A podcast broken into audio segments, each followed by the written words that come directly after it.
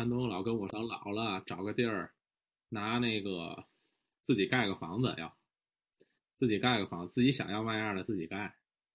盖完了之后，就在那个房子里边待着，看好多网上网上那种那种有点偏日式的那种那种小房子。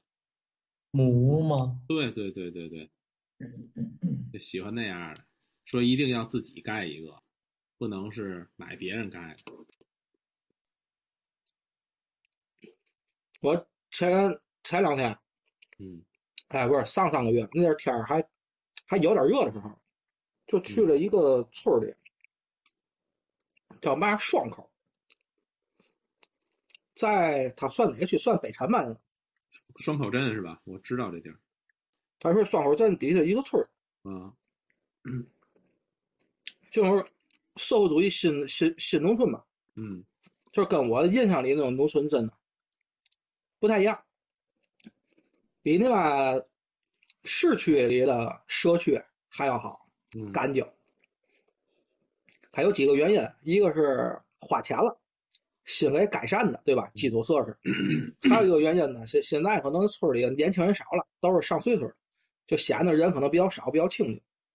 哎我想，我要有个那个院儿，等以后退了休，就在这种地儿弄个院儿，就是首先它环境好了，它卫生环就是卫卫生条件好了。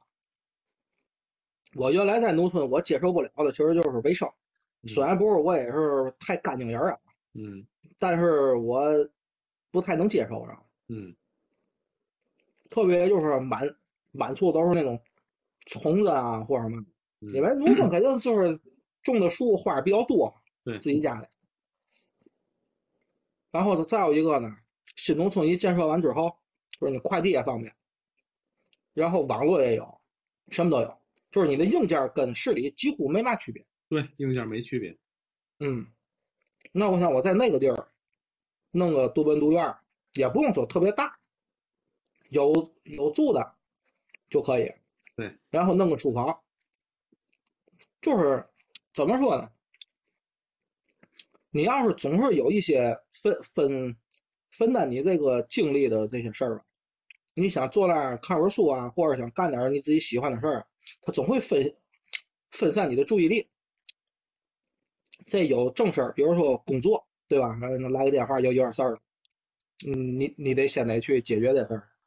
再有一个呢，就是闲玩儿，比如说手机上抖音啊，或者各种推送新闻，都是你感兴趣的。用大数据给你推的，肯定都是你特别感兴趣的。嗯你要是想达到一个我不看，我就不看，我就不理他，我觉得现在达不到。他永远能给你推送一个真的是你无法拒绝去打开去看的东西，嗯，然后一看，通过各种连接，时间都过去了，只能达到一个什么呢？就是说你把这个工具给卸载，或者你不用它，压根儿你接收不到这些推送的时候，就没有这些分散你注意力的事儿。嗯所以就是我那个手机里，我手机里有任何的视频类的软件，就什么优酷、腾讯、B 站，一个没有，因为我都知道，当我比如说在走道儿、在吃饭的时候，我能看点东西的时候，我如果有这些视频的网站，我就会看它。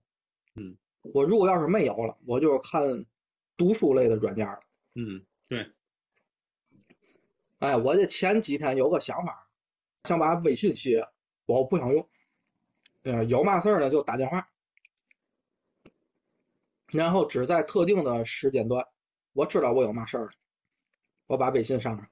就是你这微微信，你说我把账号退了都不管用，因为你就想把登录了，你必须得卸载。哎，有时候卸载还能再接着装，对吧？反正就是强迫嘛。卸载了现装不一样。我现在觉得就是各种没有必要，就是无意义的事儿，耗费的时间太多，嗯然后你又无法拒绝。我就觉得现在有点被大数据所裹挟了，是，它也确实提供了你便利。嗯。如果没有这些东西，可能我们这个时间会更有意义一些。哎，这个事儿，反正我的我认为啊，未必会更有意义。嗯反正至少是不是这个方向上的没有意义。就是你不刷抖音了，你有可能，因为有一有一种说法，对于爱看书、爱学习或者是干什么事儿来说，你什么东西也无法分担分分担他的注意力，分散他的精力，对吧？你嘛都行，嗯嗯，什么东西对都没用。但是我感觉咱不属于那一类人。自制力没有那么强。嗯，那那种说法就是，对于自制力没有那么强的人，如果没有了微信，没有抖音，可能还会有别的。除了提高自制力之外，你没没有别的选择，你无法隔绝所有的东西。短视频真的是没有意义的吗？或者这些自媒体说，比如看这个是浪费时间或者嘛，那。什么不是浪费时时间？比如说你弄本书，那假如说呢，啊，我看一本冯友兰的《中国哲学史》，对吧？它就不是浪费时间吗？时间不就是用来浪费的吗？对吗，条哥？对，就比方说对于一个哲学不感兴趣的人来说，你非让他看那。第一看不进去，第二你愣叫他看，他觉得也是浪费时间。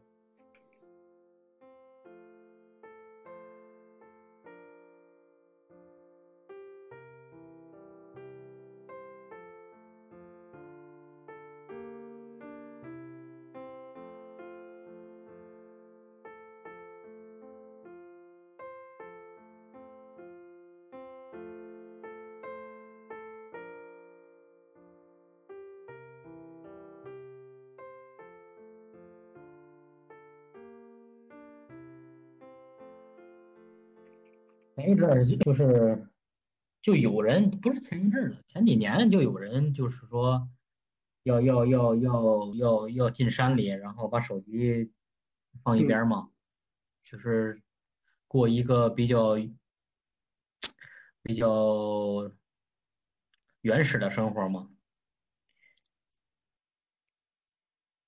就是就我觉得这也是一种逃离吧。暂时的一种逃离这个，这个这个，现在正在处的这个世界里边吧，短暂的逃离一下嘛。就有有时候就就在想一些一些原有原有的这些技能，就是说，如果就是我们现在的社会发展到就是这种比较比较比较正比较发达形态吧，原有的技能已经。不被人们所熟知或者是推崇了，比如说就像贝爷一样，站在食物链顶端的男人，对吧？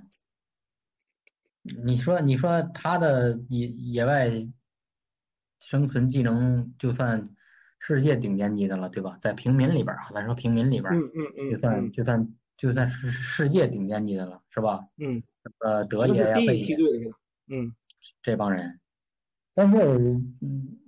也就是，其实也就是给大家拍出来，也就是也就是看个乐儿，因为这种这种技能，对于一个城市里边生存的人来说，几乎是一辈子也不会用到的这个东西。也就也就是我们只是说，就就是看个乐儿嘛。真说是咱们哥几个哪天哎心情好了，走过咱们。徒步去吧，然后咱们这个这个露营徒步，走一个做做做一个做一个规划，走一个走一个路线什么的，但是这也就是只是，可能三五年 大家才会攒这么一个局儿，才会有这么个活动，大多数的时间还都是在这个城市里边正常生活的嘛，对吧？就就算你传了那个局儿，你徒步，嗯，你遇到像贝爷的那种情况，需要他那个技能，也是极极个别情况下。对，你让我喝尿，反正我是我是不能喝，对吧？我受不了。嗯嗯，那现在徒步，都有步道，都是给你规划好选好了，也只是叫你进入一些原始的景区，然后就是不像他那种面临那么极端的情况，嗯，除非是像大大学生作死那种，对吧？又不专业，后来还下鸡巴跑，嗯然后关键还得出了事儿，得麻烦人民警察救去是吧？对，可能会就是在等待人民警察在救援的过程中，可能会遇到喝自己尿的事儿，对吧？嗯需要喝需要喝自自己尿的情况，对吧？你像那回跟老二我们去蓟县，对不对？那你看，哎，就进山里迷路了，真没出来，那怎么办？不就得该喝尿就得喝？喝不了啊。那蓟县那那蓟县那蓟县那边 那山没有说是就说就不可能说是让你找不着水的那种，就是说对于喝尿，因为喝尿这种是极端的自然环境下嘛，对吧？咱讨论你在蓟县里这话题，边，你就说咱咱讨论这话题有点奇有点那嘛啊，非得讨论喝料是吧？就说逃离嘛，就之前韩东，包括韩东说的那个这这这个这个向往的生活，也是也是从侧面反映出来，就是咱们这些年轻人可能对这个城市里的生活还是有一有一定的厌倦。抵抵抵触的情绪，一点一点在滋生的。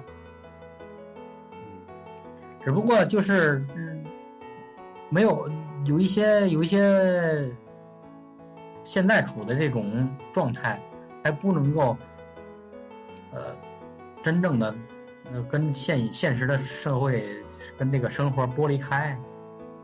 但是还是说是，是可能寒冬的向往生活，就像刚刚袁静说的，他们在说找个有山有水的地儿是吧？然后弄那有有有树，有有有自己养点鸡啊，然后这个这个这个造个小木屋啊，种点菜呀、养小狗对吧？嗯，弄个小弄弄两只羊，是吧？对吧？这种这种生活可能更 更自然一点，更更舒服一点，可能是，至少这种压力要小很多嘛，对吧？嗯，比现在这种比现在这种压力。我看法就是压力大呗。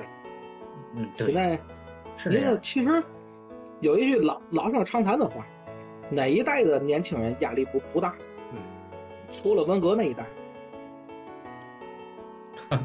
啊，那一代可以吹牛逼是吧？嗯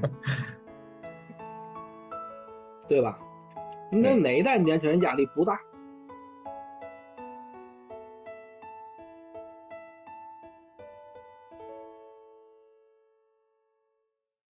这些都好实现。咱们咱们这些，我觉得，我觉得韩东说这些都好实现。元庆，到时嗯候把你们俩现在住的房子给亮亮他爸他妈接过去，归你了。然后咱过去把他们家房拆了，随便盖。那不用，我这你你让我爸我妈去去北京住，我我爸我妈都都他们住不惯，你知道吗？嗯，住不惯这这就说这就说我说到这个农村这个事儿了嘛。其实原来就就我跟我父母就讨论过这个问题，就说，嗯，在城市里边买房，然后嗯将来生活给接过来这个事儿，就就就说过这个事儿。我父母最后就是包包括把这个好的一方面儿啊，把把这个劣势的一方面儿啊都说出来之后，大家评估嘛。评估完了之后，嗯我父母得出来一致的结论就是，去去嗯住几天可以，但是嗯长期生活不行。不行，哎，对，这个就是刚才我想说的。你看亮哥来说，就是韩东说那种向往的生活。其实我说在农村以后弄个院子，弄个书房，没啥事儿看会儿书去，其实跟韩东那个有类似的地方，但是没有韩东那么极端，没非要自己去盖房子，没非得去有山跟有水的地儿，我只是离城市远一点。但是我选择那个地儿呢，为嘛我觉得那个村儿挺好？那个村儿离的天津市啊就离的天津站吧，二十多公里。如果你开车的话，如果有事儿，基本上还算能在比较快的时间内能处理，就是没有那么偏远，但是总体上还是有一种就是逃避的倾向。就是我觉得亮哥刚才说那个，就是这这这这这种心态，其实特别对，就是一种逃避的心态。为嘛逃避？压力大。但是就像这种生活，虽然是向往的生活，短暂的向往可以，长久的，我跟你说也受不了，真的也受不了。因为怎么呢？这人呢，毕竟还是个群居动物，它的社会属性啊，你是摘不掉的。对吧？几个人能什么于世而独立那种？对，这这正好就是前两天我看一个，就是写那个谁啊，写陶陶渊明，就那个桃花源那个，写桃花源那个，嗯，就说哥们儿，别看这写写桃花源啊，又仕途不太顺利，自己跑深深深山里面，又自己种地，对吧？自己读书，其实呢，有些东西他自己他没写。但是别的地儿有记录，当地的那个政府的官员，不管是县还是府，就这些头头们，都去找他，还包括比这个这这这这这个县一级更低的，都去找他，因为他有名嘛，他毕竟以前当过大官嘛，他又是名士，都会给他钱，而陶渊明也都收了，给多少就要多少，是吧？来者不拒，对，就是说一面是出世的，一面还是入世。嗯，当当他有机会又能怎么样的话，他还是会会入世。嗯，嗯，不要被陶渊明的那几个给骗了。我就说，这这我顺着条哥这往下说，还有一点就是说。这人呢，都会腻，不论是过什怎么样的生活，都会腻的。嗯，就这种他就是想逃离的这种这种心态，就是就是对现有的生活有一种有一种腻，就是过习过惯了，太过腻了的感觉，对不对？他就想寻求一种不一样的生活，会寻求一种刺激啊，或者是或者是这个不一样的东西，新鲜。但是这种就像刚条哥说的这种，如果说真的，真真的就是说实现了这种生活，也没关系，这很很很容易实现的，真的。就是就现在我们家上水，我我们我自己打了个井嘛，打了打了打了眼井，打了烟井上水，我们有压力罐，就相当于自来水一样嘛。嗯。然后下水下水也修了。下水就是整个村都修了嘛，都修了就是下水道嘛，然后，嗯，马桶什么的我都家里都配齐了，像就就就从这一点来说，就打消了条哥刚才那种那种顾虑了，对吧？嗯嗯嗯嗯嗯。并且现在村里的路灯路也都修了，这个水泥路啊，或者是油油漆路啊都修了，然后并且都有路灯嘛，太阳能的那种，晚上都不会说是黑灯瞎火的这种状态。嗯嗯。这种基础设施的改变，我觉得就是，如果要是体验的话，这很现成的，就到我们家去体验就行了。嗯，要要炕有炕，要床有床。嗯，就这么牛逼。出来的水，这井里出来的水就跟矿泉水一样一样的。嗯，直接直接直接拧开水龙头就能就能喝。然后然后你像热水器呀，什么乱七八糟的，这什么都有了，这这都至少。现在的就是我们家的这个这个农村这块儿，就是比比我我们小时候要强，不是一点半点的了。那是，这种基础设施的基础设施的这个提升，就慢慢的就是能够，他他现在这种状态就是说，既能够满足这个像寒冬这种这种这种到农村这种。这种心心态，这种心理，又能够又能够像条哥规避了条哥刚才所顾虑的那些那些那些比较落后的一些一些习惯，这样的话，我觉得很好实现。但是说，还是还是话又说回来嘛，这种生活我估计过不了两年又该惯了，又该腻了嗯。它是一种对现在生活的一种一种缓解或者是一种新鲜感吧，就是就是他对对对过对对过惯了这种生活了，我希希望有一种新鲜的东西出来，对，然后去去去缓解一下现有的，寻找一下刺激啊，或者是说是嗯、呃寻找一下不一不一样的生活啊，体验呐、也好啊，巴拉巴拉这些东西，但是那种生活其实也并不是他将来想要的那种生活，我个人觉得啊。嗯这个东西，嗯，这好说啊。我们家现在还有五亩地的玉米呢，就是说到时候，嗯，大家如果要是想那什么的话，我们家可以提供免费的一个一个体验的一个一一个一个场景，对不对？这个这个东西都好说。嗯，呃再说就是建木屋的事儿，也也不是特别难的事儿。现在就是说那个我们北边那个大河，北边北大河现在都是修了。政府都给修了，把底下就是拿那鹅卵石都垫上了，然后弄的那种防滑的、防防滑坡的那种铁网，然后就跟就有一种就有一种蓝蓝的小坝的那种感觉，小小水坝的那种感觉了。然后，嗯，像那些地方的话，像像大姐他们那儿，像大姐他们那儿又有水又后边是山，前面是水嘛，嗯那些地方就是说，就你你要是弄一个小木屋的话，现在很简单的。现在建筑你不用不弄木屋，你弄水泥的，现在都是那种那种那种模块化的嘛，嗯直接直接就是这个屋子直接拿拿吊车，他已经就是做好了的了。一个屋子一个屋子，包括房顶都做好了，你到那儿噔噔噔噔噔，吊车都用不了半天时间。就跟积木似的，是吧？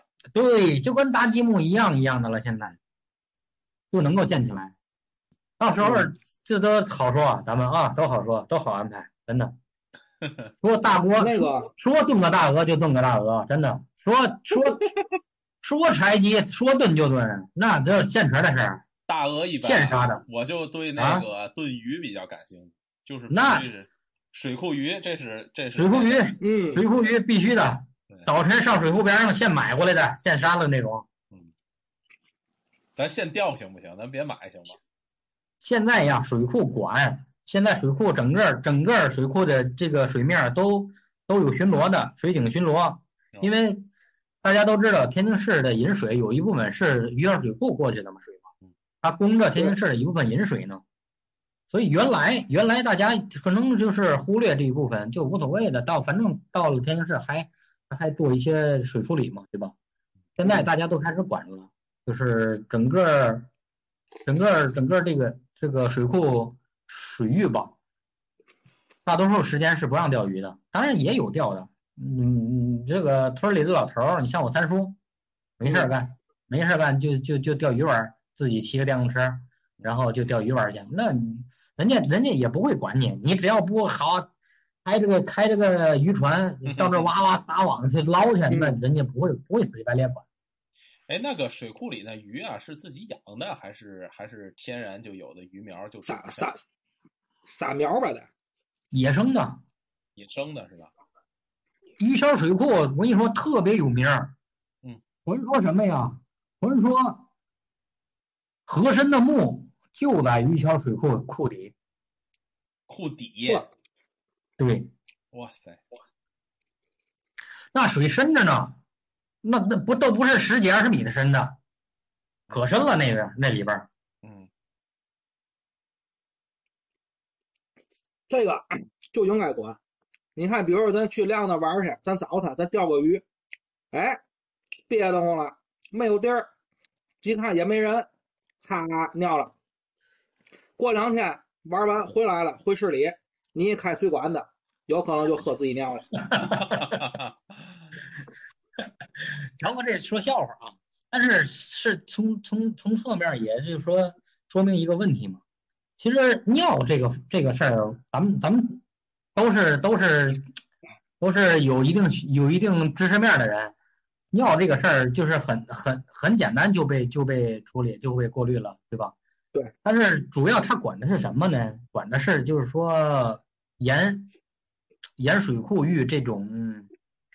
包括生产垃圾和生活垃圾这些，这些不这些不不容易被降解的这些东西，可能嗯可能就是他管的这些。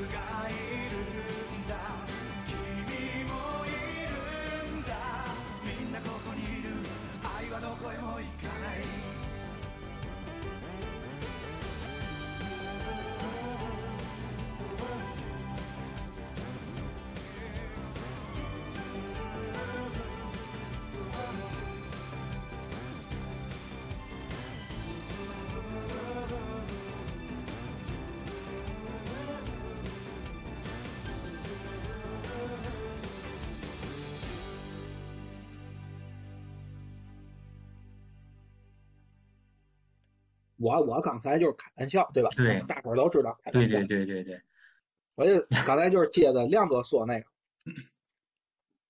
给咱这个节目呢也拔点高，但不是为了特意去拔，是真真心实话。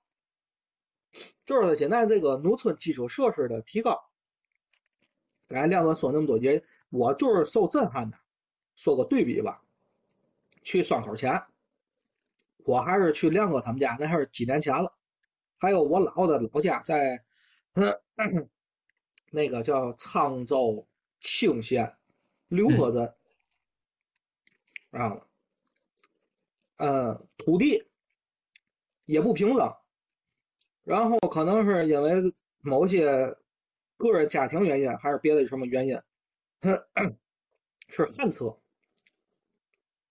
对吧？然后家里其他的，你说有的也有空调，有的也嘛，但是你总体上来说的，村里的公共的跟自己家里的基础设施、物质方面，跟城里一些比较，呃，就是属于大众平均水平来说，还是要差一块。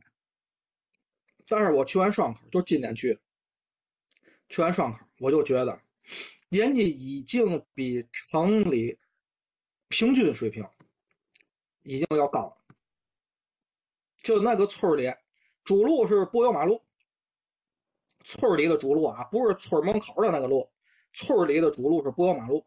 只有在房与房之间，就像咱原来的咱市里的就是那些胡同的概念，才是用的水泥板铺的，它不是柏油的，是水泥板。可是水泥板也是新的，大水泥板铺中间，小水泥板铺两边，中间还得修个花池子，统一标准化，干净。真的，那一下把我就给震撼到了。我去双河那，唯一我觉得还有点差距是哪儿的？是电力系统。电力系统虽然它有，但是那个电线杆跟电线啊还比较乱。那因为嘛，可能就是原来它还没有了，从无到有是一个飞跃，对吧？你从有再整治干净了，把架空线都变成电缆，都入了地了，看着就比较比就是比较整整洁嘛，没有那么乱嘛，也所谓的安全隐患没那么多，那可能是下下一步。只有那个电力，我觉得还比较乱，但那已经有了，你家家户户都通电，对吧？然后感觉您亮哥他们家我好几年也没去了，我听感觉他说那意思跟双口镇已经差不多。我就是说嘛呢，就是虽然说的有有一点伪伪光正啊，但确实是心里话，这就得真的感谢党，感谢国家。这也就是咱是社会主义性质的国家，才能花那么多钱给农村加大基础设施的投入，因为这些投入，咱说句心里话，对国家的 G GDP 来讲没有任何的贡献。哎，我我这话说的对吧？嗯，你说你给他修路跟不修路，他他他都得在那儿住。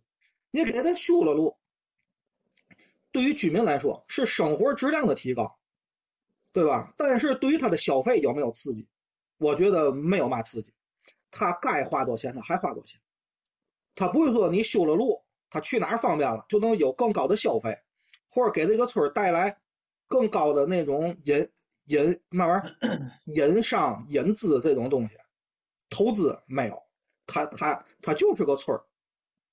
你要说是镇里的开发区，你先把路修了，人家招商引资来了之后才能怎么样？你得先修路。可是你对于村来说没有这层的需要，他就是为了这个。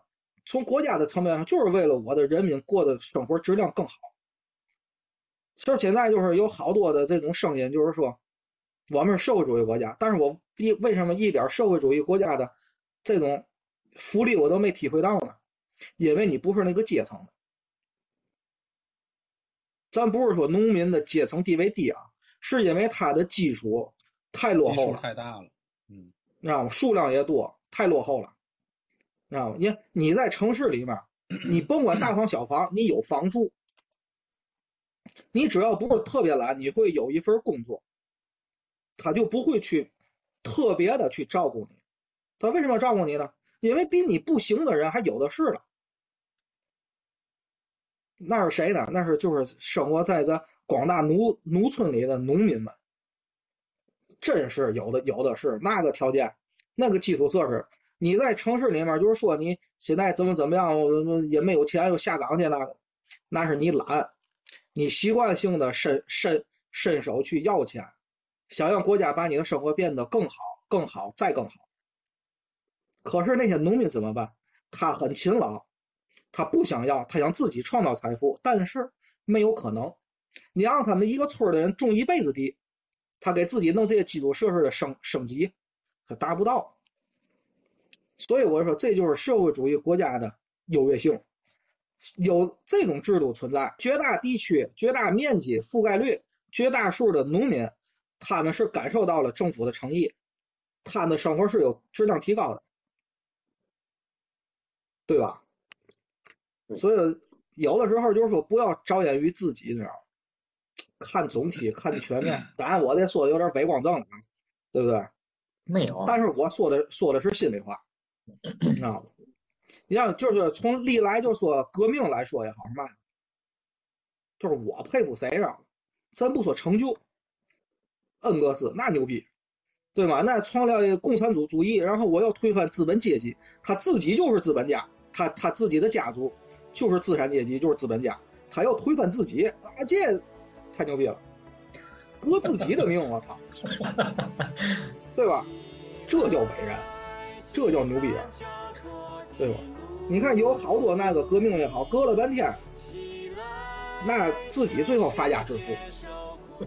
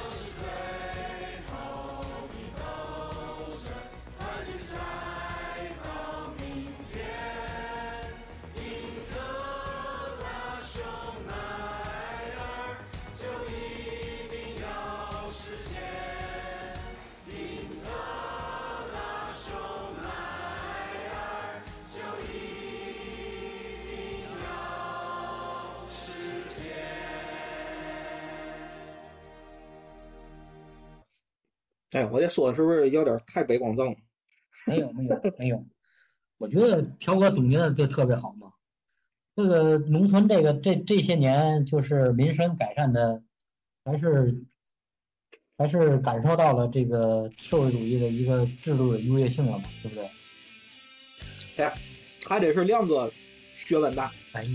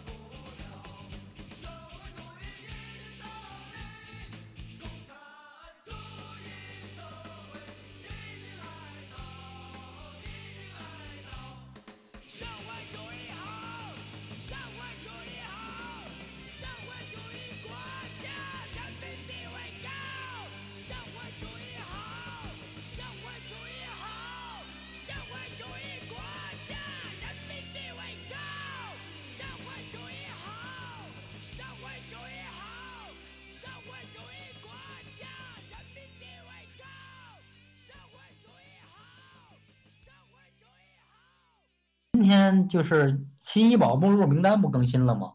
我就、嗯 这个事儿就是，我觉得就对于民生来说，更是一个比较可以拿出来吹牛逼的一个事儿。说实话你看怎么还的价了？啊，太牛逼有个视频，啊！嗯，我我你们俩说嘛事儿？我没太没太听听清楚医保什么新新条例是什么呀？哦，他还没看见新闻了。医保今天吧，嗯 医保是今天不是昨天，嗯医保那个就是能保的那个病跟那个药啊，加了七种罕罕见病哦，明白明白。啊，然后给谈的有个视频，那个报价是从五万八砍到了啊不对，从五从五十多万砍到了三万多，哦，哎是五十多万还是五万？一开始报的是五万多，我记得好像是五万吧。一开始报的五万多，然后然后然后人家那女的说这个这个你要报这个价，我就哎咱就别谈。还没有到跟你谈的地步呢。嗯，你说这个连，续他们商量了得得有四五次是吧？这是政府跟药厂政府跟药厂之间的对。对话是吧？对，对，就是就是我把你你比如说条哥是是是药厂药厂的啊，啊，我是我是这个政府的政府的，政府这个管这个医医保医保目录的这帮人嗯。就审核嗯。管审核的，嗯。我就会跟他谈，就是你现在你你条哥生产这个这个药，比如说治抑郁的，嗯。我要把这个抑郁这个这个病纳入到医保报销里边来，嗯。然后 我就我就我就我就我，嗯比如说好多人都生产那个药，但是我得我我就把我想把调和那个那个药，然后纳入到我这个目录里边来，嗯，然后我就得跟他谈嘛，谈价嘛，嗯，他就会他就会报价，嗯比如说相原来当于相当于就是垄断了呗，也不能对垄断了，就是国家给了这个药厂一个特权，但是呢，一定要让让这个药厂给到实实惠的价格，对吧？就是能惠民的价格。他是这样，这个药啊，他是这样的，嗯，就是说，他你这个你这个药，你你得病了是吧？你到医院来来治病，然后医院说，我给你开这个药是在医保目录里的，你才能走医保。嗯比如说你们俩都都是药厂的人，你们俩都都做都做一种都研发出来了这个治愈治愈的药，嗯。然后，如果我把调和那个厂那个药纳入到我这个目录里边来之后，嗯。就是说，比如说第三第第第，比如说我们那个我们家人得病了，得抑郁抑郁症了，然后到医院去看，要是用调和这个药，医保给报销，嗯都走医保；嗯。要是用你那个药，就得自费。嗯而而这个医保，这个因为我们国民的基数这么大，然后市场就大嘛，嗯它相当于一个铁饭，类似于一个半铁饭碗儿是这么个意思。嗯这样的话，就是说，它可以省去，就是把这个价格降到一定的高度，因为它走量嘛。反过来，如果要是你你你要是没在这个目录里边儿，那你如果我是患患者的话，那调个这个这个对这个产品在医保里边了，对吧？那我肯定选这个呀，对不对？就选走医保的了。对呀，对吧？所以这要要是要是按照这个逻辑来说啊，那个药厂如果有这种机会，那就是国家说多少钱是多少钱也不是，啊。那你要说说多少是多少钱的话，调个你说两块钱两块钱两块钱一板儿，调个保研发投了两个亿，他怎么可这个能会，对吧？咱话又说回来了，如果医保局没有站在咱广大人民的利益上，嗯，那这个东西，那就是哪个药厂给他的钱多，他就买谁的。你有权利像那种，哎，你像那种非罕见病药啊，比如说就是常规的感冒药，嗯嗯嗯呃，咱就说贵一点的进口的。你像嗯如果比如说像拜耳或者是辉瑞吧，这两两家药厂都有嗯同类的产嗯。品，那它纳入医保的这个这个药品，国家会要求它是独一性吗？比如说我选了你家这这一类的，我选你家不是不是不行，不是不是不是，呃，基本上这个好像我的了解就是有进口的跟有国产的，嗯，然都后有同类的啊。对，然后国产的可能还有两个厂家、三个厂啊，厂家。就会互相制衡一下。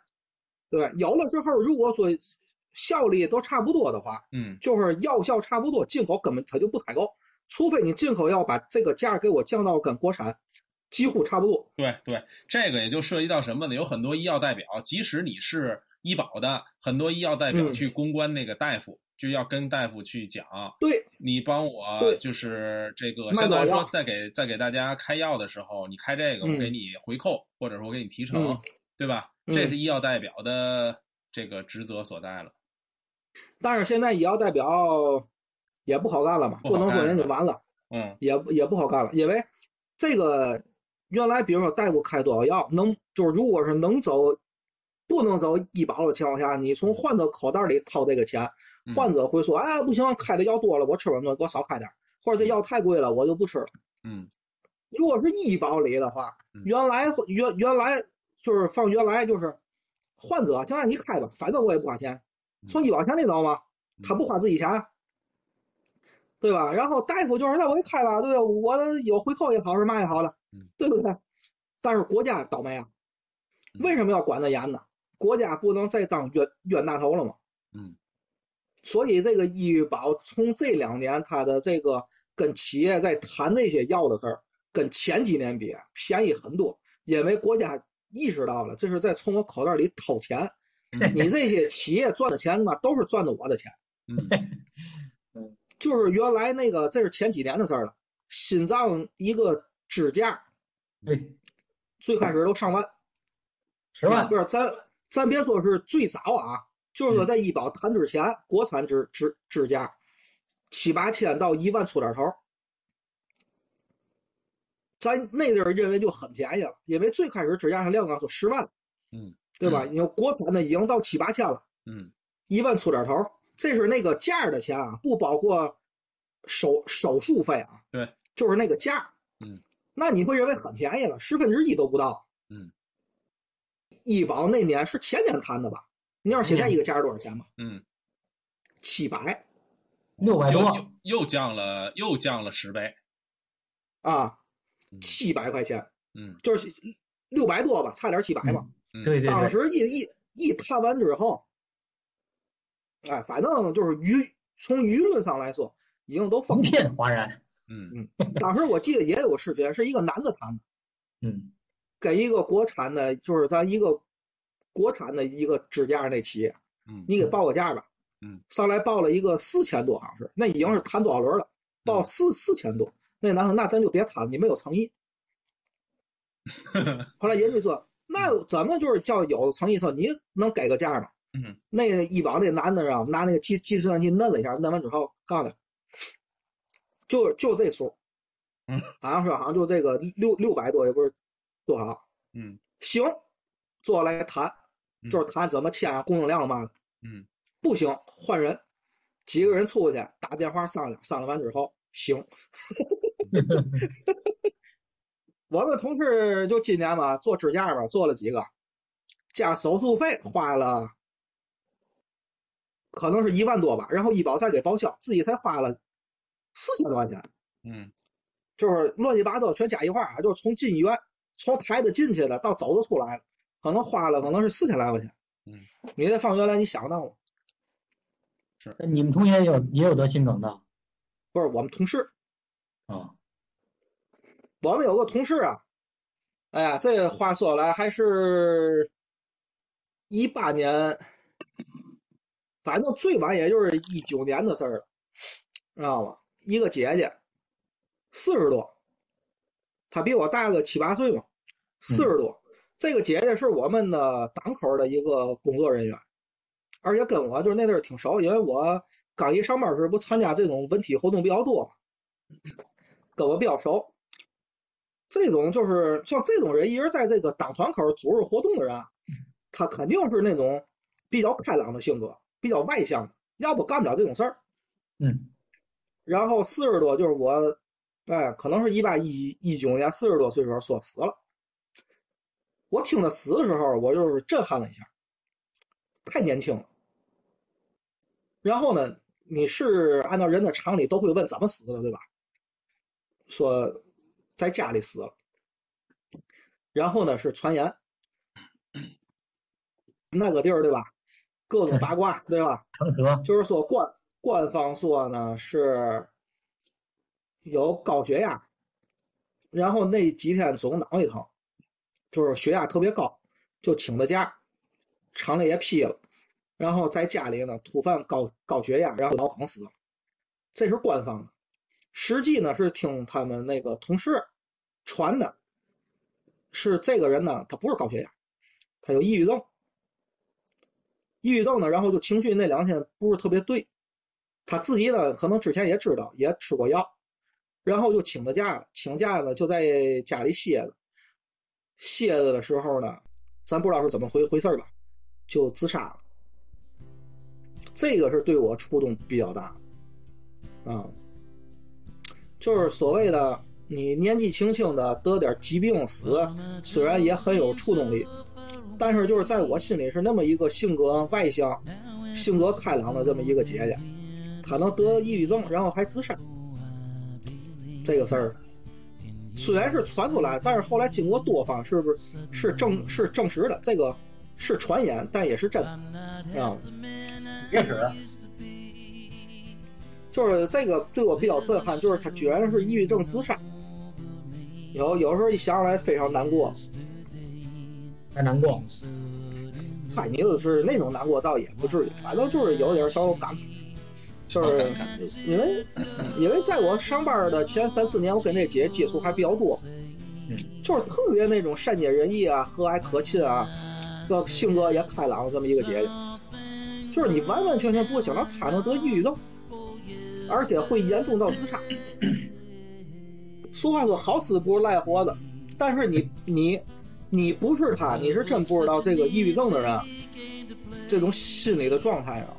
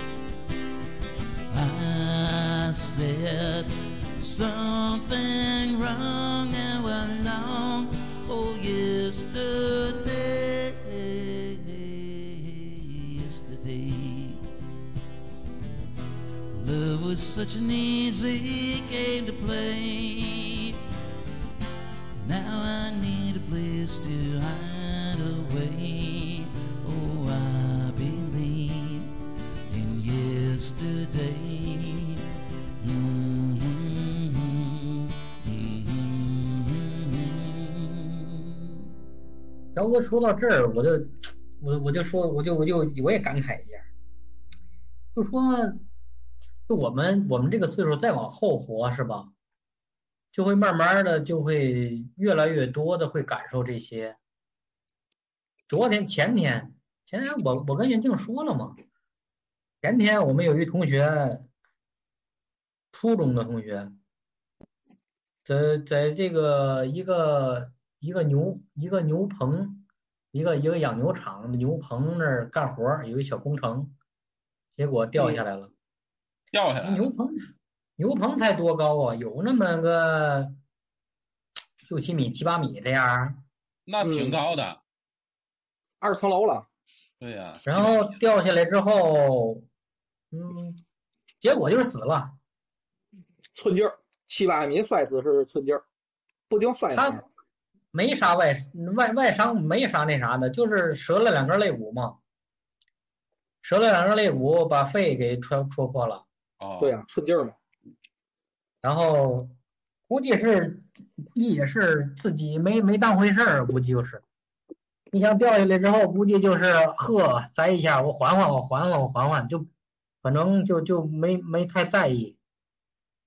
结果我操了！前天，前天晚上，前天晚上下班，那晚上下班，我们就就得心梗那哥们儿给给给我打电话，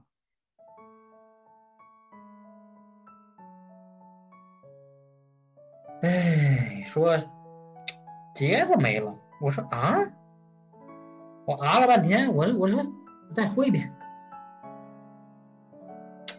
然后得到这个消息就就就特别那啥，因为得心梗这哥们儿他爸，他得心梗之后还在蓟县医院还没脱离危险呢，他爸不就没了吗？嗯，他爸没了，就是杰子他们几个同学还去帮忙看啊，帮忙给给给劳忙啊，给给给给那啥，嗯给帮个忙什么的。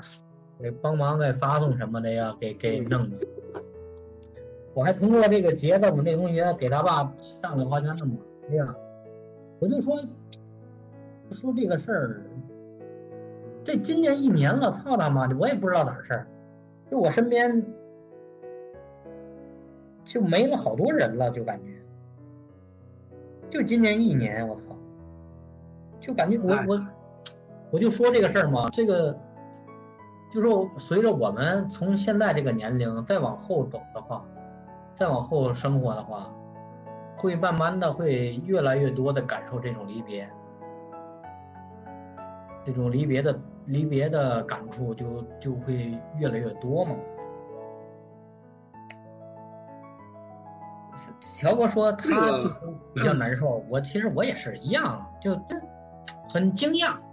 你像他跟跟我岁数一般大嘛，这这个岁数有有俩闺女，你说这一家子怎么办呢？嗯，对吧？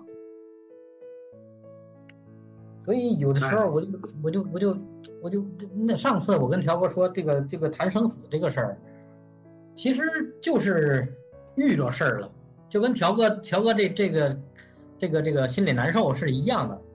其实你遇到身边遇着这种事儿了之后，你才会才会把精力往这方向上注意，然后才会更深层次的思考一些一些东西，才会有这样的感触，是吧，条子？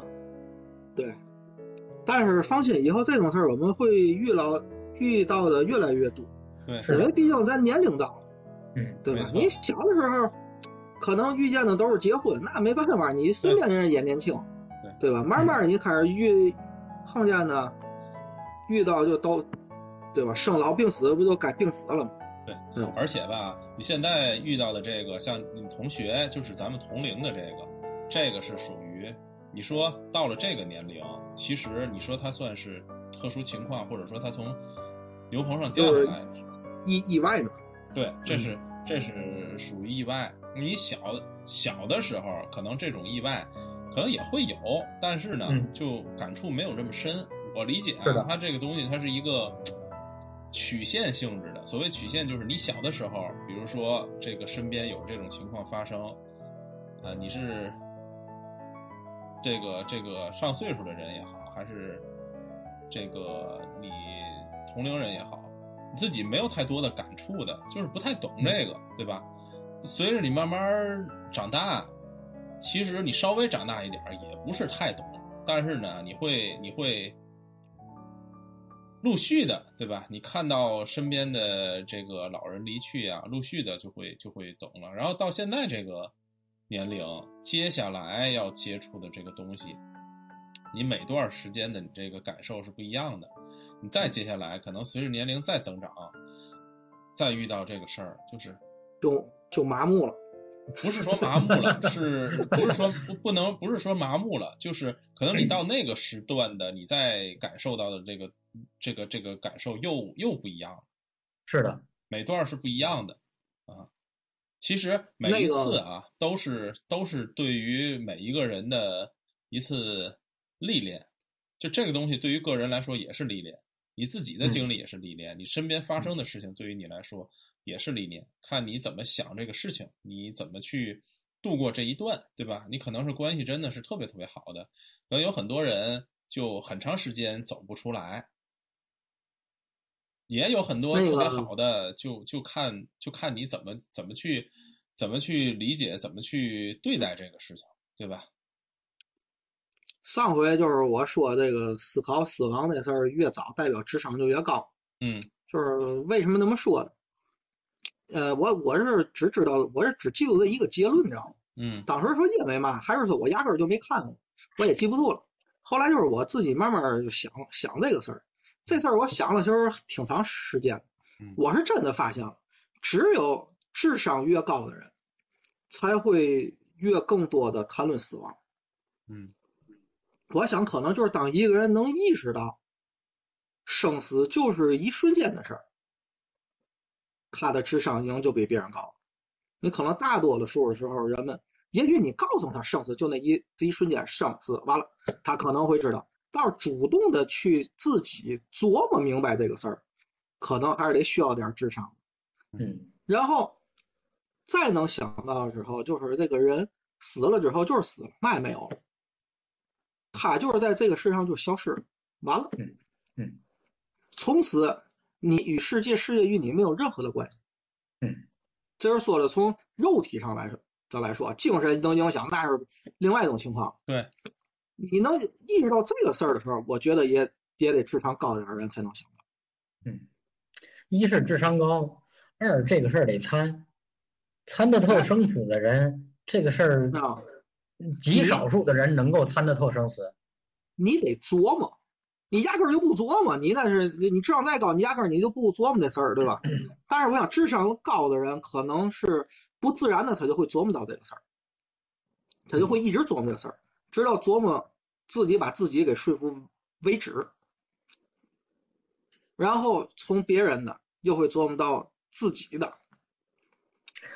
我我说这个，我说这个事儿，我我觉得条哥说的挺对的啊，就是参得参得透生死的人，就是至少他会有那个意识去往这个方向上去思考，是主动的去思考，对，主不是别人去思考这个事儿。不是别人去让你、去教你、去告诉你、去引导你，是自己的。但是因你只有自己主动去思考，才能琢磨得透。对，因为这个事儿吧，就是没有，就是什么时候会思考一些事呢？就是说，当你遇到一些，当你当你的当你的感觉或者是感情受到一定的一定的扰动的时候，你才会去，才会促使你去去思考这事儿。而这些扰动，可能可能一般人是经受不到的。你比如说，我们同学当他爸死了，等嗯他他他他得心梗之前还好还虽然他爸得过那个脑出血，但是还还好好的说话呢。等他从医院回来的时候，人都没了，对吧？然后像这种这种反差，这种还还有包括就是看见死人，就是说死了的人就是冰冷的躺在那儿，然后就是他对你的视觉的冲击，对你的认知的冲击，都是对你的这个这个思维和以及以及这种感情的一种一种一种扰动。只有在这种产生扰动之后，然后这个人才会有意识的去思考一些原来不会思考的东西，嗯，他会主动的去想这个事儿。亮亮，你刚才说这段特别特别像一个就大师在讲东西，是吗？对，特别连续。我我们本来我们水瓶座就是是普世一切的好对吗？，就是这个事情啊，让我联想到什么呢？让我联想到就是跟宗教相关的，所谓就是参参透生死这事儿啊，它是嗯很多这个佛教的人，他会、嗯或者说是信奉佛教的人，他会把它上升到另外一个层次，就是说这个人过世了之后，他是一个什么样的状态，对吧？嗯包括也有很多人就是会去说，这个可能是家里老人过世之后会去请一些法事，然后呢去做这个超度或者怎么样的，甚至还能看见佛光，能看见莲花，能看见各种各样的，这都是我听说的啊。把它嗯上升到了，就是通过宗教把会把它做这个上升。然后前一段时间啊，就我现在住的这个地儿，我们这个楼里头有一个老太太，这老太太呢，她是给我的感觉她是信奉耶稣的。为什么这么说呢？就是她随身带着一个小的收音机，这个收音机呢、嗯一直在对外播放这个，嗯，可能是播放的是圣经啊，还是说是这个讲这个耶稣的故事是什么的？他的声音就是意公公放的那种。嗯，然后呢，他跟你不认识的情况下，他会主动给你安利怎么样去向善，然后呢，嗯怎么样嗯就是就是耶稣是是什么，就在我嗯就在我们电梯里头，有的时候我一上电梯，正好他也在电梯里头，他就会主动的跟你去说。我相信这也跟这这这就是外国的这这个外国的神嘛，跟中国的就是宗教理论嘛，他们都会把这个内容给它上升到一个层次，然后呢，会去跟他心目当中的，或者说跟他思维当中的某一个东西是有是相关有连接的。那当然，这我没有特别仔细的去分析过或者去学习过啊，有很多比较崇尚这个宗教的人，他们是特别特别认可的，并且有一套自己的理论，就是方法论的。包括你你像佛教的东西也是也是一样的，对吧？嗯，这个一谈到宗教，条哥就可以多讲几句了。嗯可以可以。其实你说这个，就是我之前我觉得我看过一一本书写的挺好，就是他在给你讲各个宗教前吧，他上来提了一个问题嗯，就是为什么会有宗教？啊，哔哩吧啦哔哩吧啦写啊往下说，简要的写点儿人类的跟简史一样。其实是不是为什么会有宗教？它是是人类为什么需要宗宗教？是人类需要宗教，所以才有了宗教，而不是有了宗教，然后我们才去信它。是我们需要信仰某一个东西，然后信仰这个东西才成了宗教。但是问题就是，我们为什么需要宗教？为为什么我们需要信一个东西？其实就是因为人类在面临生死的时候，特别是在面临死亡的时候，有一种极大的不确定性跟不安。恐慌，你看古代的人，古代的人，对不对？那在宗教开始形成的时期，那都古人了呀，那更没有知识，那自然呢就是太牛逼了，对吧？你看见个东西，那后面就有神啊，这一人叭死了，就那个人他也他也得死啊，对吧？当死了，死了之后他不动了，凉了，凉透了，对吧？用那相声话说，对不对？嗝屁了，嗝屁操凉了，嗝屁操凉，对吗？吸油了，驾鹤西游了，就是说他一看那人，完了也凉了，也不动了，怎么叫也叫不醒。虽然远看跟睡觉似的，你近了一看也没气儿了，然后再也醒不了了。然后这人慢慢的，不管是风化了还是怎么样的，腐烂了，没了。对于古代人来说，这是一种恐惧，因为他说自己也会有这一天，也再也醒不过过来了，怎么办呢？就会有人告诉他们：不，你醒了过来，只是说你的肉体没有醒过来，你的灵魂是在哪哪的，你死后怎么怎么样？咱那阵儿可能还不叫死这个词儿了。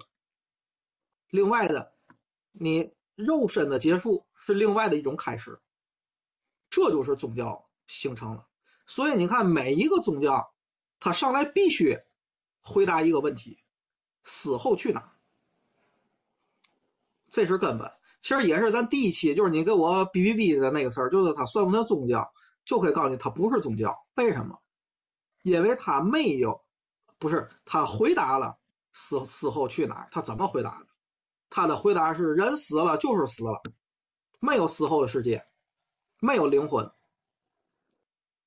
用科学的讲，人就是碳基生物，死了化为一堆元素，归于世世界，归于自然了。我们只有现世，没有来世。当然了，多说一句，就基于这个理论，是是不是那个周恩来说了，我不知道啊。这传是周恩来说的，当然我们也没具体查这个事儿是不是真的，是他文集里面哪有的。是传周恩来对邓颖超说了一句话：“我是一个坚定的无产马克思主义者，也不还是唯物主义者。我唯一希望的是与你有来生，也不是有来世，是吧？我也忘那话怎么说了，是吧？就是人家说的特别唯美啊。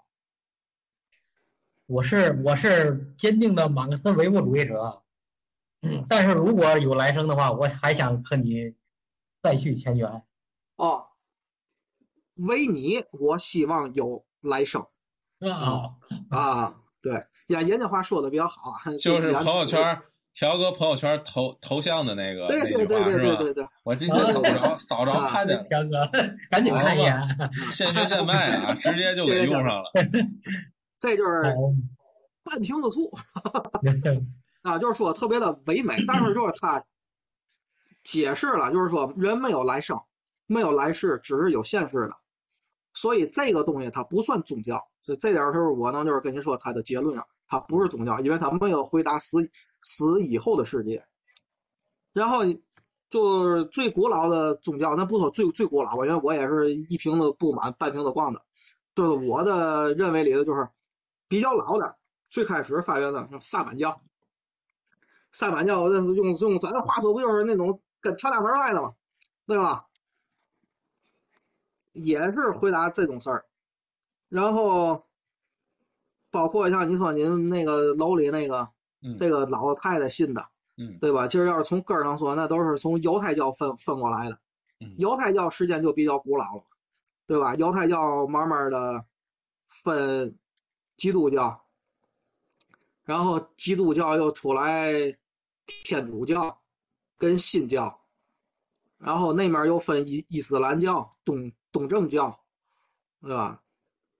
这都是从犹太教分来，这边是佛教，是吧？然后印度教，就是他们都回答死以后怎么样了，啊，当然个人每个宗教有每个宗教的观点，反正反正我就觉得宗教这个事儿啊，人类还是需要寻求心理的安静吧，克拒对死亡的那种恐恐惧，对，嗯。是的，其实就是刚才就是说这个死的事儿，就是说就是参生生死这个事儿。我原来我就觉得，这个世上最痛苦的人是哪种人呢？就是像咱这种人，你又有一定的情商跟智商，去思考一些问题，不只限于生死啊，嗯去思考这些问题。然后呢，你的各方面的能力或者是你的际遇，又使你无法改改变某一些事情。就是说你能想得明白，但是你又改变不了，我觉得这是最痛苦的。你看，就相反，如果说你想得明白，但是你有实力，不管是经济啊，还是一些你的权利，还是地位嘛，它能让你改善你的这种机遇。我想明白了，我不想那么活了，那我就可以不那么活，你不太痛苦。还有一种人是嘛？我觉得也不痛苦呢。他虽然没有能力，他也没有这种机会，但是他压根儿他就不想，他就感觉不到。再比如说天天，对吧？精神胜胜利法那些人，或者他就压根儿他就不知道，我不知道，我想我过得很很难过，我就没想过什么生死问题，我没想过这事儿。啊，我我就是活一天算一天，就是当和尚，我就去装松就完了。叫我装松我就装松，叫我扫扫树叶子我就扫，我就去扫去，对吧？相对来说好一点的装松，我给它装的规矩点儿，声音洪亮点儿，少点屎，树叶扫的干净点儿，对吧？犄角旮旯都给扫的干净点儿，这就是一个比较好的。最最难过的就是我他妈不想扫树叶子，我不想装松了，可是你还没有别的出路，你还就得扫，你还就得装，你就得当和尚。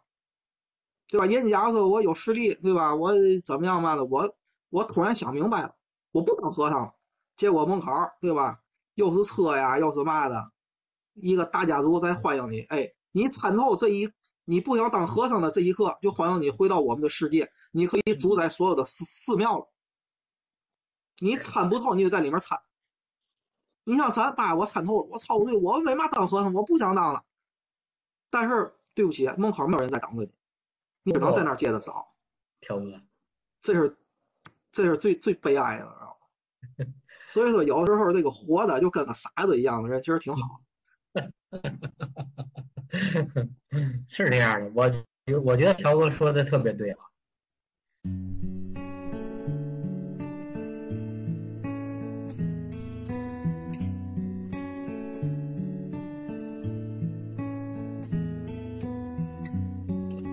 这个宗教这个东西吧，我确实自认为我现我以我现在的储备，不不光是知识层面啊，储备来说，不一直不敢涉足这个，不也不说明说说不上不敢，反正就是没有足够的信心吧，涉足到宗教这一个领域来，嗯，所以还是不敢谈这些东西。其实谁也没真的涉足过。至于至于这个条哥说这个分层这个，我觉得我我也深有同感的。人确实，革命只有分工不同，没有高低贵贱之分。但是嗯，人的认知是有层次的，人的认知是分层次的，就是低认知层次的人是没有嗯没有这个中认知层次的人这些烦恼的。或者说他的烦恼用调的话，他会少少很多。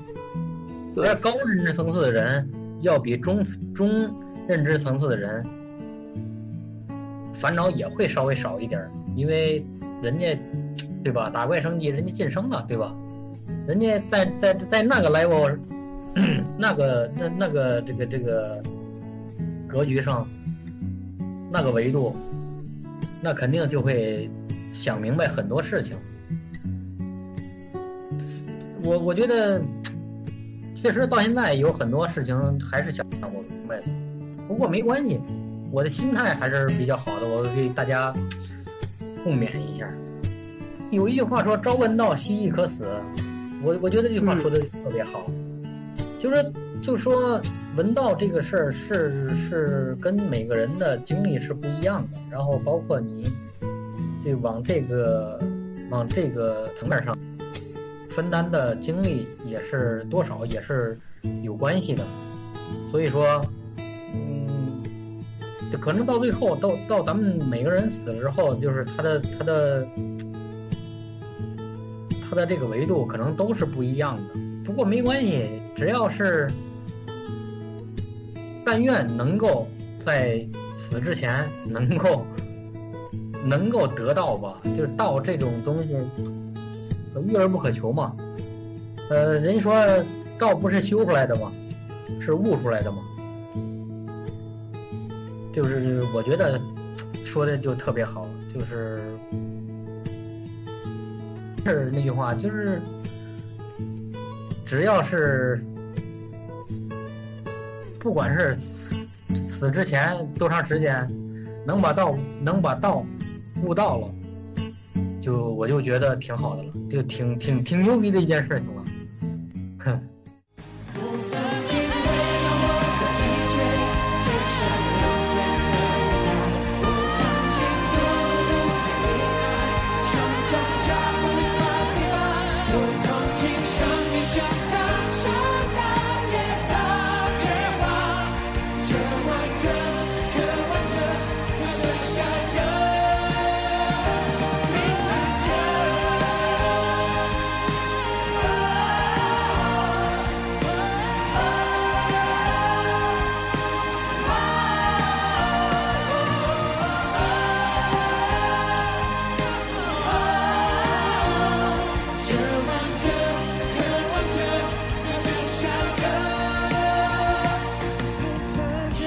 关键的是，你要想得明白你你想要什么，哎，你知道吗？就是不管你是想干事儿，还是我想享受生活，你要想明白你想要的那种生活。但你想要生活可以随着你的经历跟阅历去改变，但是你一定要知道当下你想要什么。嗯，啊，你就比如说像咱几个人弄的这个，对吧？我就想干一个这个，好好不好，成功不成功我不知道，但是现在我就想干这个，就比咱四个人每个人都不知道我要干嘛，然后天天浑浑噩噩，除了吃就是睡，咱几个哪怕是失败了，也强于那样我认同调哥这个观点。嗯啊。或者是你想明白了，我这人卖不行，我就想我我想明白了啊，我这一辈子就是除了吃就是睡，那也挺牛逼的。躺平，就是我们我什么都看淡了，嗯生死也看看淡了，那我就除了吃就是睡，社畜躺平，你知道？哎，那也挺牛逼的，啊，就怕你不知道自己想要什么。其实举个不太恰当的例子，跟相亲搞搞对象有个类比。嚯，有有的人，我以后想找的对象是嘛样的，嗯，他很明确，不管是自己认识的还还是别人介绍的，然后不符合我的那些标准或是预期，当然了，你这个什么三维啊，那我什么长得好看不好看，那我我说的不是这东西啊，我说的是那种，比如说我想找一个精神世界是怎么样的，或者那样的。更偏于精神层面上的要求。对，就是也可以那么说，我就想找一个漂亮的有三维的，那你就往那个方向找去，对吧？或者我你要知道，我可能我不看重这个，过得去就行，只要别太胖了，别太丑了。但是呢，精神层面要有点共鸣，或者是你知道啊，我找个多胖多丑我也不在乎，没关系，只要他不嫌弃我就就可以，这都叫有明确目标的。嗯，就怕什么没有明确的，人家一给介绍，也不知道嘛样，人家嘛样没事儿走着看，往往这样都会很累，你知道吗？因为他不知道自己想要嘛样。啊。如果你你有明确的目标，咱假如说我今咱就咱举个例子，不是太恰当，我也不知道啊，咱就瞎瞎说啊。假如像亮哥，我就想找一个跟我跟我的精神世界特别有共鸣的人，其他的什么三维那呃过得去就行，大众水平或者比平均水平再低点也无所谓，但是精神世界必须得有共鸣。我们两个人生观、价值观得是一样的，然后他就找这种要求其实是特别高的，他是不好找的对，啊。然后假如找找找找到现在还没找到，不用假如不，变啊，他不变，我还坚持这个原则，这没没有关系。假如说找找到了三十岁的时候，哎呀，可能是因为什么事儿或者什么原因，是吧？咱就说父父母怕辜负了父母也好，或者嘛的吧，或者是怎么样的，或者其他的呀，周边人都结婚了，我把我的要求给降低了，只要是人生观、价值观不跟我相反的就可以，跟我精神不要求共鸣，只要能和谐存在就可以。三维嘛的呢，就是还过去行，哎，目目标降低，这也算有明确的目标。怕就怕嘛，怕就怕亮哥找对象，哎呀，我也不知道我找哪样，就挑个给介绍一个，行，见见见着说，哎，好像也没有不好，也没有好，我也不知道哪好哪不好，走着看吧。然后就走的时候就觉得，哎呀，这么不合适，那也不合适，在你眼里永远是缺点，都是不合适，因为你都不知道你要找嘛样的。你跟那个在一块儿，觉得他的身材不好；你跟那个在一块儿，觉得他的精神世界不好；你跟那个在一块儿，觉得他家庭条件不好。反正吧，就好的地儿你看不见，不好的地儿全是你妈，对吧？刚开始互相都陌生，还能聊得来，聊着聊着聊着吧，就感觉没有聊的，没有话，吃冰棍儿拉冰棍儿，没话。好嘛。这种没但是这有有目标，但是这有一个前提，条哥，你得先介绍一个。我就说就是就是对于那个目标这个事儿，这个可能活活一辈子啊，跟这个找找找对象就是有差不多的，就是你得有个目标，你得你得知道你自己是为了嘛，对吧？你咱说完，你要是不知道的话去活，或者不知道去找，那不就是刚才亮哥说的第一层级的那那种，对吧？我说是认知层级啊，我没说 别的层级。对啊，他认知不到嘛，他认识不到他的人生人生价值嘛，也认识不到自己的另一半嘛。哎呀，我就觉得这个人知道自己要什么，我觉得真的是特别重要。而且说不是说你想能想得出来，对，他有的时候真的是悟出来的。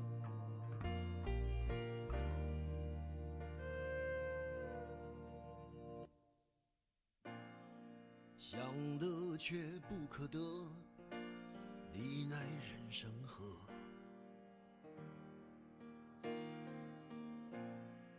该舍的舍不得，只顾着跟往事瞎扯。等你发现时间是贼了，他早已偷光你的选择。爱恋不过是一场高烧，思念是紧跟着的好不了的课，是不能原谅，却无法阻挡，恨意在夜里翻墙。是空空荡荡，却嗡嗡作响。谁在你心里放冷枪？旧爱的誓言响起了一个巴掌。每当你记起一句就爱，一个耳光，然后好几年都闻不得、闻不得女人香。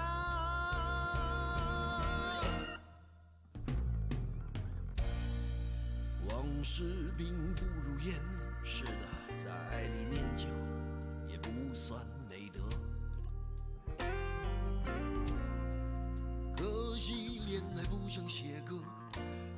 真也成不了风格。我问你，见过思念放过谁呢？不管你是累犯或是从无前科。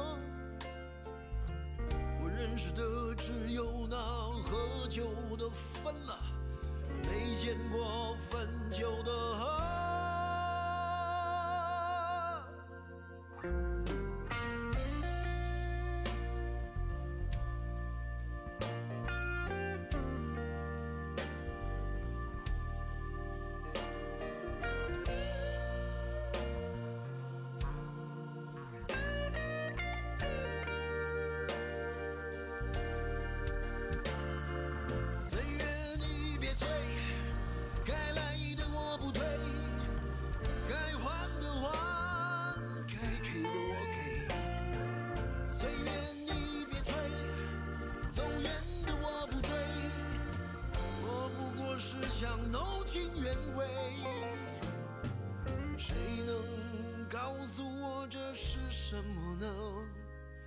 他的爱在心里埋葬了，磨平了，几年了，仍有余味，是不能原谅，却无法阻挡。爱意在夜里翻墙，是空空荡荡，却嗡嗡作响。谁在你心里放冷枪？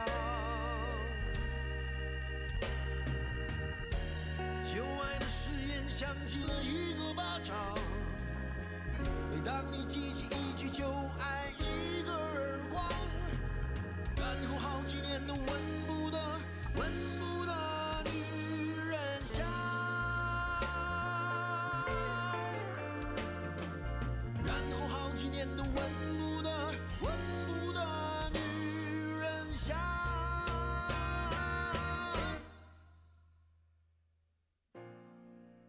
想得却不可得，你奈人生何？